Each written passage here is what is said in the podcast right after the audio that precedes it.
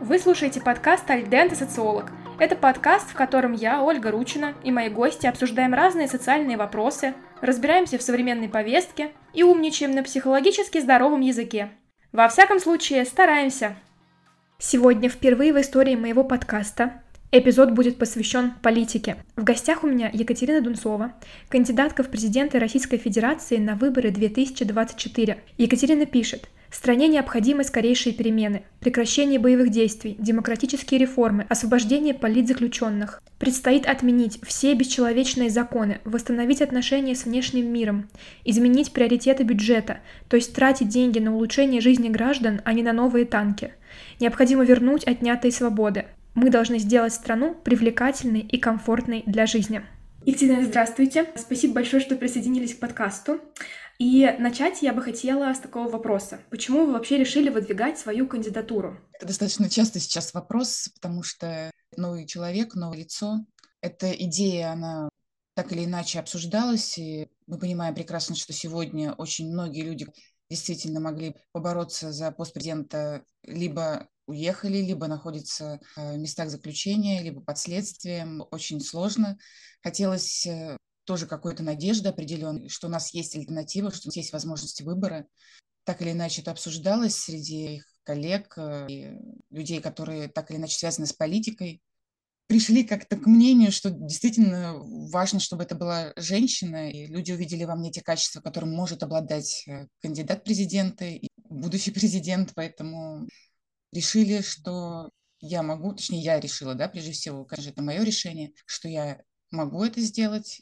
Собственно говоря, долго это обсуждалось, и в конце концов заявили. Ну, я хочу сказать, что большинство людей не знали до последнего, что я буду, и для некоторых, конечно, определенное удивление вызвало. Я думаю, что это приятное удивление. Расскажите, пожалуйста, что это за качество, о которых вы сейчас говорите? Прежде всего, конечно, сейчас на контрасте хочется мягкости, нежности, любви, теплоты, мира, который может принести именно вот женщина-кандидат.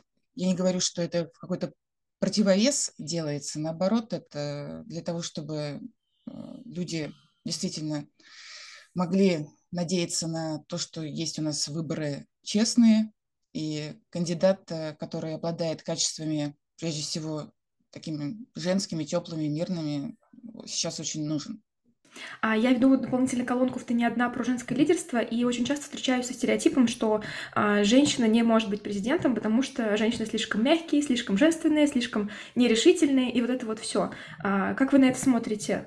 Мешают ли женские качества, я в кавычки беру это, тому, чтобы осуществлять свои функции женщине как управленцу? Я понимаю, да, и эти сомнения тоже понимаю, потому что у нас, к сожалению, стереотип, что женщина обязательно, если она лидер, то она должна быть условно мужчиной в юбке, да? На мой взгляд, это неправильно. Те качества, которыми должен обладать лидер, они не так однозначны, как многие воспринимают, вот стереотипно. Я вообще против того, чтобы как-то указывать, да, допустим, людям конкретно, что там они должны делать. Я считаю, что команда, вот, которая действительно замотивированных людей, они работают очень хорошо, просто потому что у них есть общая идея, есть общие цели. Если вокруг одного человека объединяются такие люди, то, соответственно, эта команда, она работает и так, потому что у них есть что-то вот общее, что их объединяет, и прежде всего желание достичь результата. В данном случае женщина, которая будет осуществлять такое грубое мужское руководство, я считаю, не на пользу какому-то действительно важному делу. Да, я с вами согласна. Мне кажется, если мы продолжаем тему женского лидерства и женщина, опять воспринимаем женщин как мужик в юбке, это повторение, по сути, патриархальной модели, когда женщина должна подстраиваться под жесткость, под вот эти вот постоянные какие-то игры, ну вот все, что такое плохое о политике, что мы знаем. А скажите, пожалуйста, не страшно ли вам выдвигаться? Конечно, страшно. Всем страшно, и моей команде, я думаю, близким в определенной степени, за меня в том числе. Мы прекрасно понимаем, что сейчас происходит, и можно прям перечислить конкретные перспективы для меня на ближайшее время, да, от иноагентства до заключения, но так или иначе решение уже принято. Если решил что-то делать, надо это делать до конца. Скажите, пожалуйста, какие самые важные реформы вы предлагаете, если победите на выборах? Основные тезисы у меня на сайте обозначены, да, программа более подробная, естественно, тоже будет опубликована ближе к регистрации инициативной группы. Но основное, это, естественно,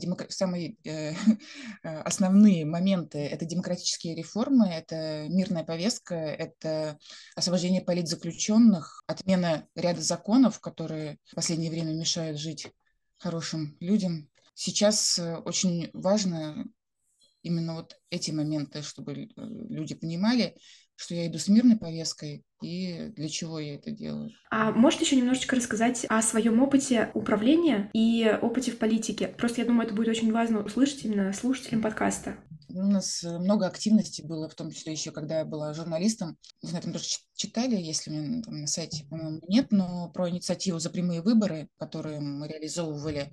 В тот момент, когда у нас отменили прямые выборы главы города, действительно для людей было это очень важно. И мы видели, они прям реально высказывают свое мнение. У нас было собрание, там больше 500 человек пришло в ДК, для того, чтобы прям вот встать, сказать, что мы не хотим, верните нам прямые выборы. Естественно, что не поддержать такую инициативу я не могла. Мы сначала собирали подписи просто под обращением к депутатам, потому что с инициативой проще выступить именно представительному органу власти, а самим нужно собирать подписи уже с паспортными данными. То есть мы один раз собрали, они сказали, вы все обманываете, значит, вы все это подделали. Хорошо, мы начали собирать подписи тогда уже в формате том, который установлен законом. Собрали тоже более 3500 подписей.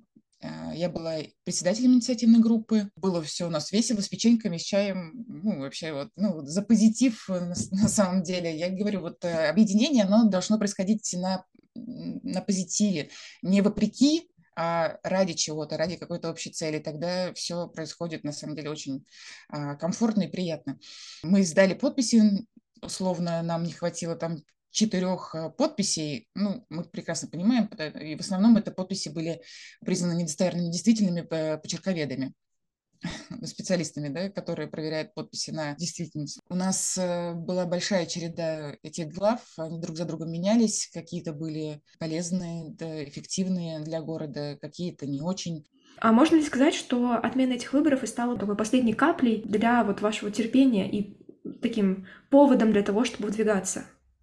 Это определенно триггер для того, чтобы я задумалась о том, что мне нужно пойти в муниципальные депутаты. Это да. В 2019 году меня избрали депутатом Ржевской городской думы. Я считаю, что эти 2,5 года, которые я была депутатом, они достаточно эффективны. Несмотря на то, что 1 год практически выпал у нас из-за ковида 20-й, да, тем не менее сделано много. То есть у нас округа небольшие были на тот момент, и 2 площадки, очень много посажено деревьев, также это не за счет местного бюджета.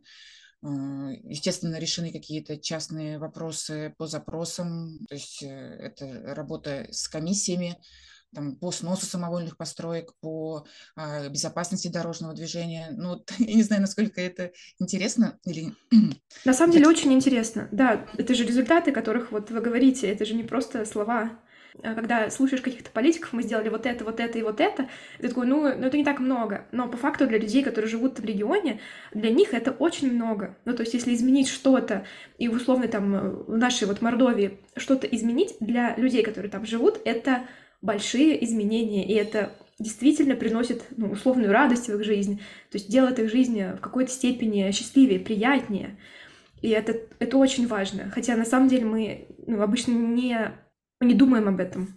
Ну, конечно, проблемы всегда внутри двора для людей в основном. Они ходят на работу, домой. Что для них важно? Чтобы у них во дворе было чисто, комфортно, чтобы была детская площадка, лавочки условно стояли, в подъезде было чисто, отремонтирована вода всегда была, там, газ, отопление и так далее. Мне очень важно, на самом деле, что вот я говорила про 2 площадки, это детская и спортивная, что они реализованы через программу поддержки местных инициатив.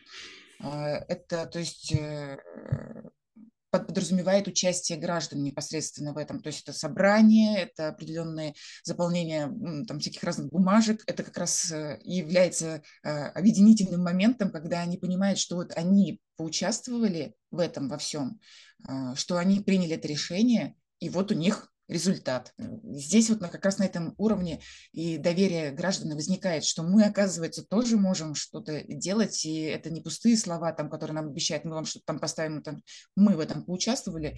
Здесь наша часть и ответственное отношение, соответственно, к тому, что они сделали, да, к этой площадке. Естественно, что забота о ней будет проявляться в разы больше, нежели это было бы какое-то указание сверху, да, о том, чтобы здесь установить. Вы сказали как раз, что мне, например, как человеку важно, чтобы у меня дома было тепло, чтобы была вода и там детская площадка, если у меня есть ребенок.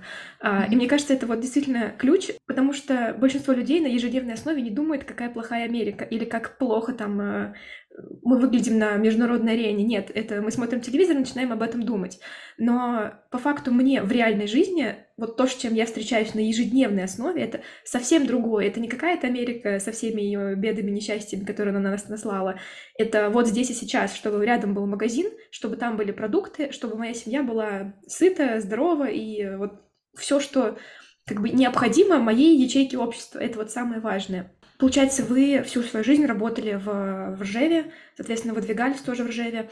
Как вам кажется, я сама просто тоже из региона, из Республики Мордовия, и иногда мне кажется, что Москва — это отдельное государство, где все так плюс-минус хорошо, а в регионах все не так. Как вы оцениваете региональную повестку? Есть ли разница между Москвой и регионами? Безусловно, как раз то, что я являюсь жителям условной глубинки, да, то это только плюс, потому что в основном мы все прекрасно понимаем, что люди, которые находятся в федеральной повестке, они немножко оторваны, да немножко, наверное, в какой-то большей степени оторваны от народа и от того, как они живут, как люди вообще, в принципе, какие у них проблемы, сложности и так далее.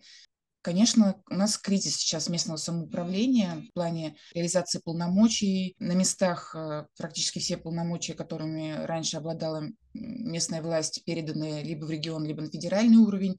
Это большая проблема, потому что люди, когда приходят в администрацию, либо да, к главе города, им нужно получить результат, а зачастую те просьбы, которые они высказывают, уже невозможно решить на местном уровне. То же самое касается там, медицины, например. Да? Тоже это все эти полномочия переданы на региональный уровень и на местном уровне. Все решается, ну, по сути говоря, какими-то возможностями, связями личного характера. Если мы говорим, допустим, про конкретного специалиста, также ищутся пути, как его можно привлечь, чтобы он приехал и работал. Конечно же, сейчас у глав, у администрации, у депутатов остались те же самые проблемы, но меньше возможностей для того, чтобы их решать. Обязательно возрождение местного самоуправления просто необходимо. И на эту тему также много размышляю, и в том числе с моими коллегами, депутатами муниципальными. У нас действительно большая работа по этому поводу, и в ближайшее время будет опубликован доклад о будущем местного самоуправления. Могу потом скинуть ссылку. Да, посмотреть. Конечно, я сразу прикреплю ее тоже к эпизоду, когда доклад выйдет. Еще один такой момент про регионы. Когда я рассказываю людям, что я из Республики Мордовия, у них сразу ломается немножко картинка. Но наоборот же, в глубинке, если ты живешь в глубинке, значит, ты должен обязательно быть как бы за то, что делает правительство. И очень, очень мне приятно видеть, что на самом деле в регионах не так. Вы прям живое тому подтверждение. Женщина, которая не боится, или точнее боится, но все равно делает и приняла решение выдвигаться, это очень здорово, и мне прям это очень сильно греет душу. Если мы говорим про то, что люди в глубинке, они не совсем в контексте, я хочу сказать нет, потому что сейчас очень многие устали, просто уже устали от того, что они живут там без мужей, без братьев, да, приходится решать какие-то вопросы и задачи постоянно, и находиться в ожидании, и не знать, что случится дальше. Если мы говорим именно про вот женщин, которые сейчас остались вести хозяйство самостоятельно, то очень сложно, и многие действительно уже готовы как-то высказаться, но просто мы понимаем прекрасно, что сейчас настолько все... Даже это не бояться, а в каком-то ступоре и оцепенении. То есть говорить открыто о своем мнении просто не считают эффективным на самом деле. Ну, то есть я скажу, что от этого изменится. Да, мы устали, да, мы хотим, чтобы наши мужья, братья вернулись домой. Но говорить про это еще неэффективно, потому что, что изменится? Хотелось бы, чтобы это действительно было открыто сказано. И это ожидание, которым они сейчас живут, которым мы все живем, и тогда все будет гораздо сложнее и печальнее. А как вы думаете, могли бы быть женщины такой объединяющей силой в 2024 году, вот как раз непосредственно в выборах? Женщины на самом деле могут очень многое. Их силу недооценивают, хотя мы же прекрасно понимаем, что любая женщина, приходя домой с работы, она не только закрывается условно в кабинете и говорит: все, я устала, там, или там диван, да, и я легла. Нет, естественно, это домашняя работа, это уроки, это еще какие-то моменты, то есть если нужно для себя еще время найти, поэтому женщины выдерживают нагрузку достаточно большую, и эффективность расходования времени у нее, я считаю, выше. Поэтому, если мы говорим про женщин в целом, я бы хотела, конечно, чтобы они были такой объединяющей силой в 2024 году, но тут сложно говорить, что вообще будет. У нас, мне кажется, все меняется постоянно, и я надеюсь, что эта усталость, которая у них накопилась за последнее время, не повлияет на то, чтобы они объединились и как-то вот с пользой и эффективностью также продолжили участвовать в процессах политических, в том числе и избирательных в частности. Скажите, как вы оцениваете свои шансы? Хочется верить в лучшее. На самом деле, сегодня у нас 3 кандидата, насколько я помню, было на последнее время, да, 3 кандидата, и 2 из них, в том числе я, идут с мирной повесткой. Я так понимаю, что пока мы не определимся, кого из нас зарегистрируют и как мы будем действовать дальше, сейчас говорить пока сложно о перспективах, потому что оппозиции определенно нужно объединяться. Если это будет происходить вокруг какого-то одного конкретного кандидата, то будет очень хорошо. Если мы добьемся того, что будет второй тур выборов, благодаря тому, что будет много кандидатов с такой повесткой, с демократическими ценностями, это тоже будет здорово. То есть любой вариант обсуждаем. Главное, чтобы люди понимали, что у них действительно есть альтернатива. То есть, по сути, такая главная задача вашего движения – это показать, что есть альтернатива, показать, что есть другая повестка и что в целом есть другие цели. Да, все верно. Получается, для того, чтобы официально вам выдвинуться, еще необходимо собрать определенное количество подписей. Скажите, пожалуйста, где можно подписать вот в поддержку кандидата? Сейчас я должна зарегистрировать инициативную группу в 500 человек, потому что я иду самовыдвижением, не от партии. Я всегда на выборы иду самовыдвижением. Потом, после того, как эта группа будет зарегистрирована, это будет очная встреча, то есть этим 500 человек эти должны будут собраться в одном месте, потом определенная процедура, в том числе нотариальная.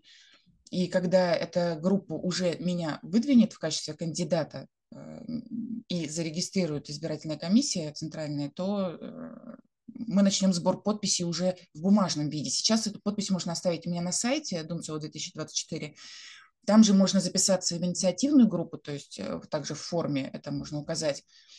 И когда все в избирательной комиссии будет завершено, вот эта процедура регистрации, уже начнется сбор подписей. Это 300 тысяч подписей, не более чем 7,5 тысяч в каждом регионе. Соответственно, если простым математическим путем, не менее 40 регионов должны поучаствовать так или иначе в сборе подписей.